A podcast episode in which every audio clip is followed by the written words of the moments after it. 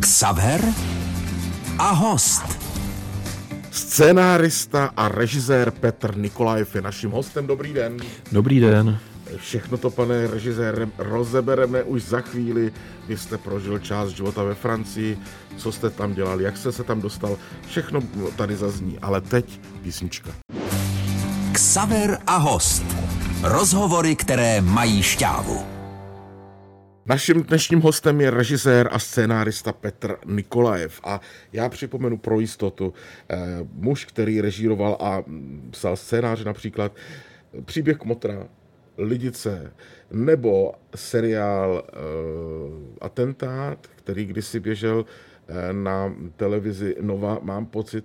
Ale ještě bych poznamenal v té záplavě těch věcí, které jste dělal, třeba film Vybíjená, a nebo báječná léta pod psa, což bylo podle knihy Michala Vivega, jestli si to dobře pamatuju. A pokud vím, tak to byla první věc, kterou vy jste dělal po návratu z Francie. Vy jste se odstnul najednou ve Francii. Co se přihodilo, pane režisére? No já bych chtěl jenom krátce opravit ten, tu informaci, že jsem psal scénář k filmu Lidice, protože eh, to byl Zdeněk Máler a to bych, eh, jako on by mě eh, z nebe... Ale režíroval.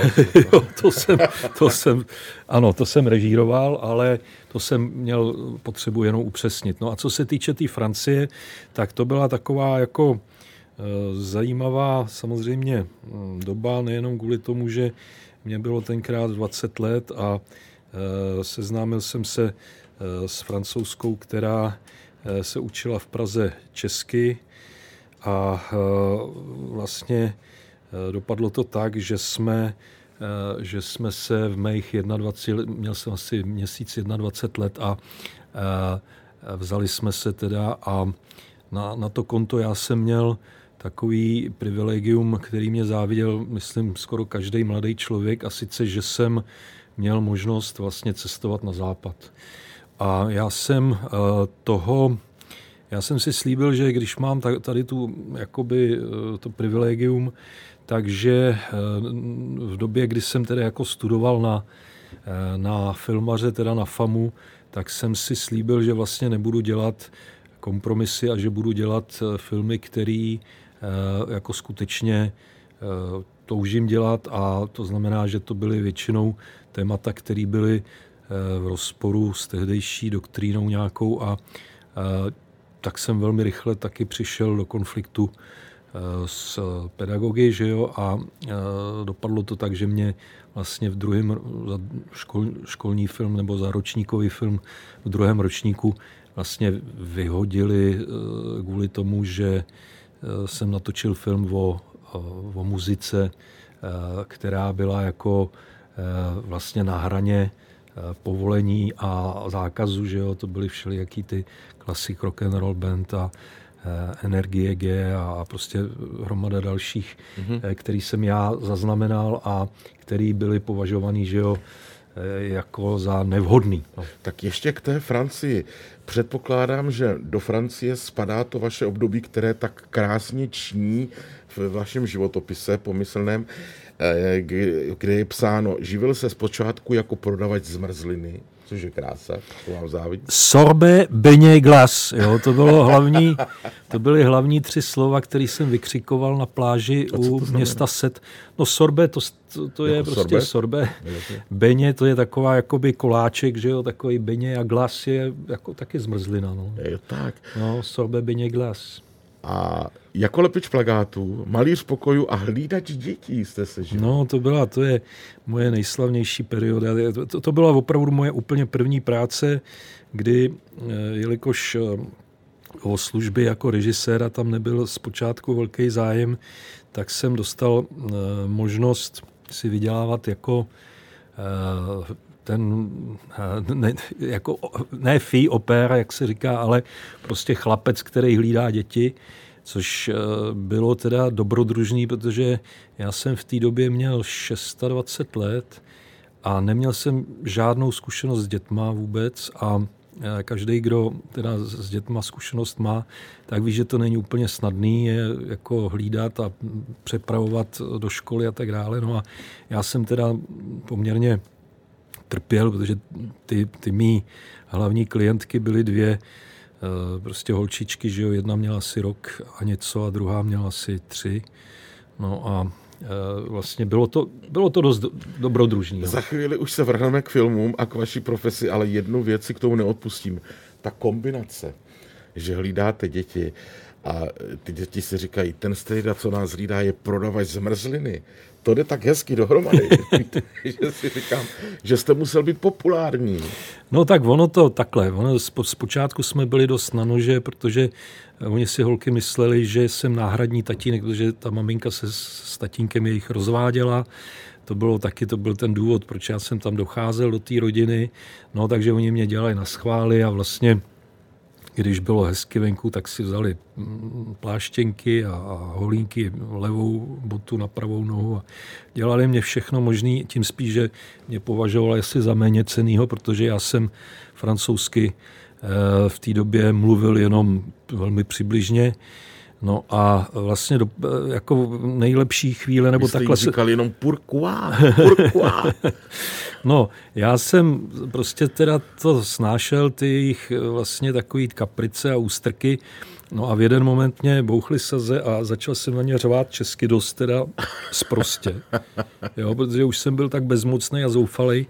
A od toho momentu, kdy oni uslyšeli, že vlastně je tam určitá jistota v tom hlase a nějakým způsobem Eh, prostě došlo k nějakému sdělení, jako, eh, který eh, jim dalo začali se ke mně, ke mně chovat jinak a od, tý, od, tý, od toho momentu mě brali za ruku a já jsem je vodil do školy pěkně tak. No. Naším hostem je dnes režisér Petr Nikolajev. Ksaver a host. Rozhovory, které mají šťávu. Petr Nikolajev je dnes naším hostem, mimo jiné režisér filmu Báječná léta pod psa, tedy um, podle knížky Michala Vivega. A byla to první věc, kterou jste, myslím, udělal po návratu z Francie. Byl to můj, věč. ano, uh, byl to můj první celovečerní film, což je samozřejmě vždycky zlom v práci každého režiséra. No a pro mě to byla taková jako příležitost se podívat na tu komunistickou periodu vlastně s určitým, protože já jsem to prožíval dost jako uh, zachmuřeně a uh, ten vývek uh, tam dal do toho takovou jako lehkou ne nostalgii, ale prostě něco, co bylo takový jako úsměvný, řekl bych. Mm, jo? Mm, a mm. to jsem vlastně přivítal, protože Eh, jsem se s tím mohl eh, nějakým způsobem lépe vypořádat. Bylo to prostě, byla to, myslím, výborná příležitost. No. Mnohokrát eh, si říkám, když režisér vezme látku žijícího autora, jak často ho napadá ten, víte, takový ten rozpor, co na to řekne Vivek, až to uvidí. Tohle to musím vyhodit, tady musím někde přidat. A tak, tak do jaké míry do toho mohl třeba Michal Vívek hovořit? Eh, Michal Vývek byl velmi, řekl bych, velkorysej, protože mm, on si přečet, na to napsal, mm, scénář napsal Honza Novák, eh, což je člověk, který eh, pomáhal Formanovi taky na Valmontovi psát právě s tím Jean-Claude Carrierem. No, zkrátka psal to Honza Novák, který... Ten, co napsal ten životopis Formanův? Ano. Jo, to je ten. No, no, no, no. A, a vlastně, eh, když se předložil, eh, když ten scénář eh, jsme předložili Michalovi, tak on k tomu měl asi tři připomínky a jedna z nich prostě si pamatuju, že půla není tula a Jo, prostě jako takový vyloženě faktografický a do toho uměleckého pojetí se on Eh, vlastně vůbec nepouštěl, eh, což byl to jeho první eh, sfilmovaný román a potom už se k tomu přistupoval jinak a ty scénáře potom často psal sám, ale v této v první v této premiéře filmový on byl velice zdrženlivý a velkorysý. Prosím vás, jak probíhá taková první předváděcí produkce, kdy sedíte vy, projekce, kdy sedíte vy a třeba i ten autor té knihy nebo té, neboli té předlohy. Já si představuji tu situaci, že pořád se po očku díváte, co ten vývek, jako jo. A říkáte si, je to dobrý, zatím ještě sedí. jo, ne, víte co, ono se, jako, to je taková legendární hláška, že živý autor na place, že to je to nejhorší, jako co, co může režiséra potkat, jo? protože samozřejmě vy to dílo nějakým způsobem interpretujete a teďka už nevím, jestli to řekl Kokto, nebo já, prostě takový dva francouzský velikáni se bavili a ten, ten spisovatel říká, rozhodl jsem se tomu režisérovi, rozhodl jsem se být zrazen vámi. Jo? Mm-hmm. To znamená, že samozřejmě pro ty, pro ty spisovatele to musí být krutý, ale je to prostě nezbytný. No. Mm-hmm. no a ten okamžik, kdy poprvé proběhla ta projekce, a vy jste se podíval na pana Vivega, nebo jste si podal... Já už si tuhle chvíli nepamatuju, protože my samozřejmě jsme mu ukazovali i, i jako o, jsem tam, myslím, nějakou, nějakou věc. Teďka už je, je to přece jenom hodně dávno. Um, ale, uh, jak říkám, on byl velmi, velmi jako zdrženlivý a, a ne, nema, neměl jsem vlastně pocit, že by, uh, že by měl mě něco za zlý. Dnes je naším hostem Petr Nikolajev. Ksaver a host. Rozhovory, které mají šťávu. Petr Nikolajev, náš dnešní host a zasnili jsme se, pane režisére, teď. No, protože... teďka jste mě dostali, protože já jsem ten, tuhle tu písničku jsem neslyšel desítky let a vlastně Ivan Hlasí tenkrát psal trošku podle mě, jo, ten, který tam přichází, jako, o kterým nikdo nic neví, protože to byl vlastně můj první film po tom návratu a jako on se trošku inspiroval mým příběhem a vlastně mě to teďka znovu došlo, takže Ivanovi ještě jednou moc děkuju a jsem dojatý. Mm-hmm. Tak eh, půjdeme teď eh, k dalšímu vašemu dílu, které já teda si stavím hodně vysoko. Eh, a to je film Lidice. A mnohokrát jsem si říkal, že to možná vyžadovalo kus odvahy, protože ta látka je samozřejmě pro každého filmaře lákavá, ale svým způsobem nebezpečná, protože u takto vážných věcí musíte mít stonásobně větší strach, aby tam náhodou něco nezaskřípalo a, a ne, vypadalo to směšně nebo nedůvěryhodně. Věděl, věděl jste od začátku, že ten scénář, že to je přesně ono, že se to trefí? Víte co, já jsem o té věci nespekuloval. Jo? Za, za prvý, eh, tam eh, ta geneze tý, eh, toho filmu byla složitější, protože to stálo několik let, byly tam různé návrhy režisérů.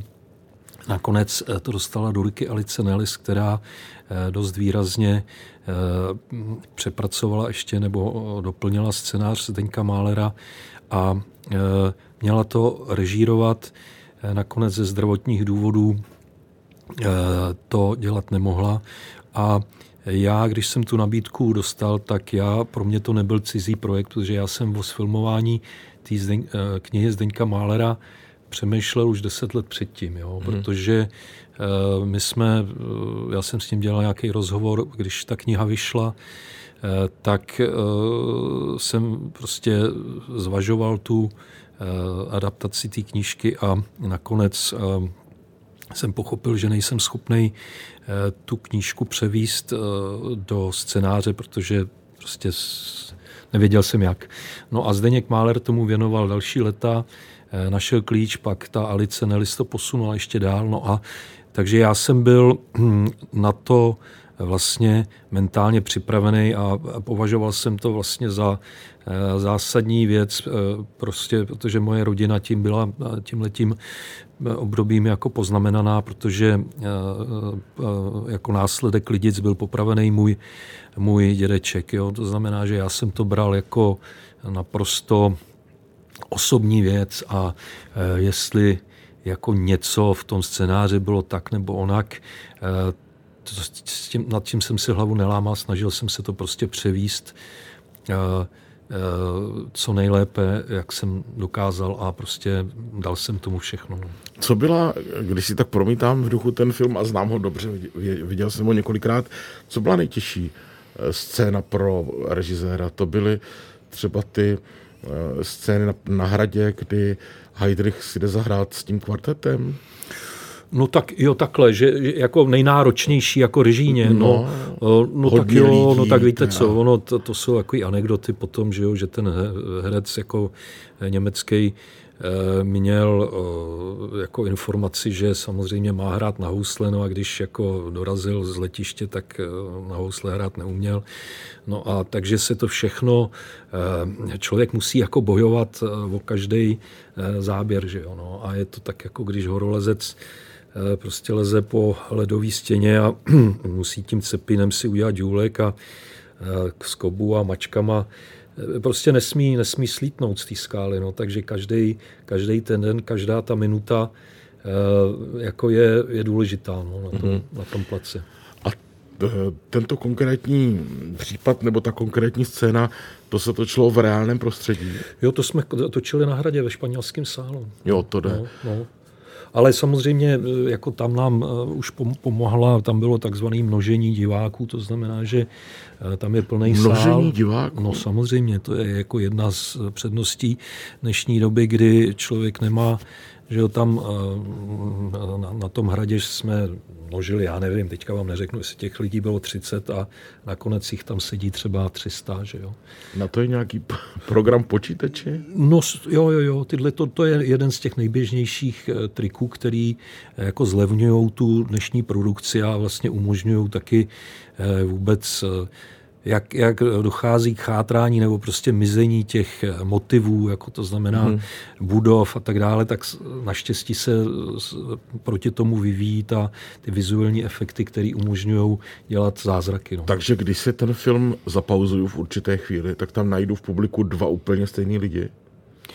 to se snažíme, abyste ani, ani takovýhle hnidopich, eh, eh, aby se, aby se netrefil, protože samozřejmě ty lidi, Eh, jsou tam eh, jako ty samý, ale jednou má prostě eh, patku na jednu stranu a po druhé jako zase přečešou a pak má, jo, takže ty, ty postavy se nějakým způsobem jako obměňují, ale to není nic nového, že jo, takže to se třeba, co já vím, že se dělalo na hvězdných válkách, ne, myslím si, že v jednom tom eh, George Lucas, eh, filmu George Lucase tam byly eh, ty závody že jo, těch kluzáků, taková ta parafráze na, na ten slavný hollywoodský film Uh, jak se to jmenuje, no prostě... Kokosy na sněhu, myslíte? Ne, ne, kokosy na sněhu. Ne, ale tam... Jste samozřejmě, ukazoval tu? No ne, tak tam, tam jezdil, že jo. Zkrátka dobře, tyhle ty triky se používají od vzniku filmu, jak, jak prostě oblbnout toho diváka. No, Jasně. No, no. A je to iluze hmm, nakonec. No, no. Naším hostem je dnes režisér Petr Nikolajev. Ksaver a host. Rozhovory, které mají šťávu. Petr Nikolajev, náš dnešní host, režisér, scénárista a muž, který se před časem nadchl myšlenkou na film o legionářích. Jak to dopadlo? Jak je to daleko, pane režisére? No, je to momentálně u ledu, protože jsem si špatně vybral producenta a e, takže jsem musel teda z hořkostí Eh, vrátit eh, fondu kinematografie 15 milionů a rezignovat na dalších asi 35 milionů, který byly přislíbený eh, od různých institucí a vlastně teďka jsem ve fázi, kdy zvažuji jako vlastně jak dál. No. Kolik ten film, když už jsme začali o těch penězích, kolik to představuje, protože to je dobovka se vším všude, samozřejmě. No tak já jsem původně chtěl eh, a byl jsem přesvědčený, že ten eh, stát nebo vlastně ten, eh, ty instituce budou toužit potom, aby u stoletého výročí prostě vzniklo něco reprezentativního na to téma, protože 80 let o tom nebyl natočený hraný film na to téma a vlastně Eh, ty, eh, jak, se, jak s oblibou teda říkám, ty naši hoši eh, vlastně byli 50 let, legionáři byli 50 let vymazaný z dějin, jo, protože nejdřív to byli teda fašisti a potom komunisti, který, který je prostě ne, nedovolovali vůbec vzpomínat. Mm-hmm. No a takže jsem byl přesvědčený, že když začnu v roce eh, 14, teda jako tak do, do toho roku 18, eh, budu, eh, budu mít eh, prostě film hotový. No a ono se to táhne už asi 8-9 let a pořád, pořád nic. Jo. Takže teda pořád nic. Prostě za prvý jsem teda musel bojovat o, o přízeň těch lidí, kteří dávají na tyhle projekty peníze a za druhý jsem potom se nechal teda hloupě vlastně špatně jsem zvolil producenta. No. Mm-hmm. Takže takhle to je. A požádám ještě o krátkou odpověď. Kolik vlastně teda ten film ve výsledku obnáší peněz, aby eh, Takhle, měli eh, představu? Eh, ten, protože jsem chtěl udělat jako skutečně velký film, tak jsem chtěl 100 milionů na to. Jo? Mm-hmm. A podařilo se nám schromáždit 50 s příslibama dalšíma a myslím si, že dalo se to za těch prostě 70, jako takhle. Ono se to prostě eh, potom už, když jste rozhodnutý, tak se to musí prostě natočit, takže musíte potom zvolit nějaký, nějaký způsob šetření, když se vám nepodaří tu věc zafinancovat jako úplně kompletně. No. Mhm. Naším hostem je dnes Petr Nikolajev. Ksaver a host. Rozhovory, které mají šťávu. Petr Nikolajev je dnes naším hostem, muž, který mimo jiné režíroval seriál atentát. Mm-hmm. Mnou tedy velmi oblíbený a e, třešnička na dortu zlatá je Jan Kraus v roli prezidenta republiky. A tomu já říkám, pane režisére, odvaha. No tak to... k tomu takhle, to, to bez sporu je, ale já si e, na obsazení Jana Krause neberu e, žádný zásluhy, protože já jsem e, vlastně o tom nerozhodoval. Tam je, to je, jako k tomu bych chtěl vlastně říct takovou jako úvahu, eh, jak ta práce eh, režiséra vlastně u těch seriálů eh, se mění a furt ta, zkrátka vy v mnoha okolnostech jste stavěn před hotovou věc a ať už je to prostě dobře nebo špatně, vy musíte uh, umět reagovat a prostě zase udělat z toho, pokud možno to nejlepší. Tak v případě Honzy Krause to bylo jako skvělý a zábavný a jenom chci říct, jako že, vlastně to, aby se člověk v těch televizních projektech odlišil jako nějakým rukopisem, jako režisér, nebo ono to ani ne, o to nemůže usilovat, protože mm-hmm. jako ty, když to dělají většinou dva režiséři, že se e, střídají, tak e, vlastně musí, e, musí dodržovat jako určitý e, podobný rukopis. No takže vy máte e, v té televizní současné práci máte často poměrně malý prostor k tomu, abyste e, tu svoji režisérskou osobnost teda rozvinuli. No. Mhm. Ještě mi řekněte, když děláte takový seriál, jako je právě atentát, to znamená, že řada věcí jsou tam podle skutečností, je pro vás důležité, kolik si vezmete faktů a kolik si vezmete umělecké licence, nebo toto je věc, na kterou se režisér vůbec nedívá? Já můžu odpovědět právě tř- příkladem z toho filmu e, Příběh Kmotra, že to, to bylo jako inspirováno e, případem Mrázek, že jo. A e, teďka jsme mě stáli, jako protože tam jsem teda se podílel na scénáři a vlastně od začátku jsem věděl, že to musí být jako inspirováno nebo volně, jo, protože spousta věcí, jestli ho zastřelili eh, někde eh, před Eh, nějakým domem eh, vycházet z toho, že to musí být před stejným domem, je prostě blbost. Jo? Proto jsem jako u těch, u těch věcí vždycky dával přednost tomu takovému jako velkorysejšímu pojetí. To Vy znamená, jste ho nechal zastřelit na hřišti. No, takže jsem si říkal, tak když on se jako uh, motal kolem toho fotbalu a to, takže je to mnohem efektnější filmový místo, než u nějaký budovy. Jo? Takže je to tak. Naším hostem je Petr Nikolajev. Ksaver a host. Rozhovory, které mají šťávu. Režisér Petr Nikolajev, náš dnešní host. A já bych ještě rád připomenul nejaktuálnější věc, to je Anatomie života, seriál, který teď běží. A na tom mě teda moc zaujalo, pane režisére, že eh, na tom režisérském křesle pomyslném sedíte dva. Ještě režisér Peter Magát, jestli to říkám dobře. Vysvětlím. No, eh, to je to, co jsem už načal vlastně v tom eh, předchozím vstupu, že dneska ta výroba samozřejmě jde čím dál tím rychleji. Jo? To znamená, že vy a, a jako je nezbytný, aby, a tím spíš jako v, v době toho kor, koronaviru, eh, je prostě obvyklý, že eh, seriál, který má 20 dílů, tak 10 dílů prostě režíruje jeden, 10 dílů druhý, nebo prostě v nějakém poměru. A ten Petr Magát je slovenský režisér, který eh, režíroval část, část těchto těch dílů Anatomie života. Takže eh, tam se samozřejmě eh, střetává teda eh, to, že každý z těch režisérů má svoji nějakou náturu.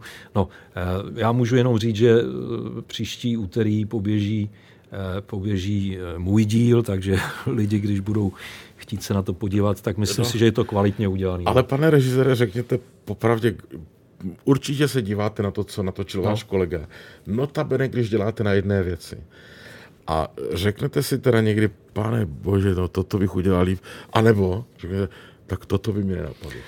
Eh, určitě to tak je a eh, víte co, to, v každém případě vás to učí pokoře, jo? protože si uvědomíte, do jaké míry můžete být jako zaměnitelný, vede vás to k tomu, abyste teda jako nepouštěl eh, žádný ten eh, prostě míček pomyslný.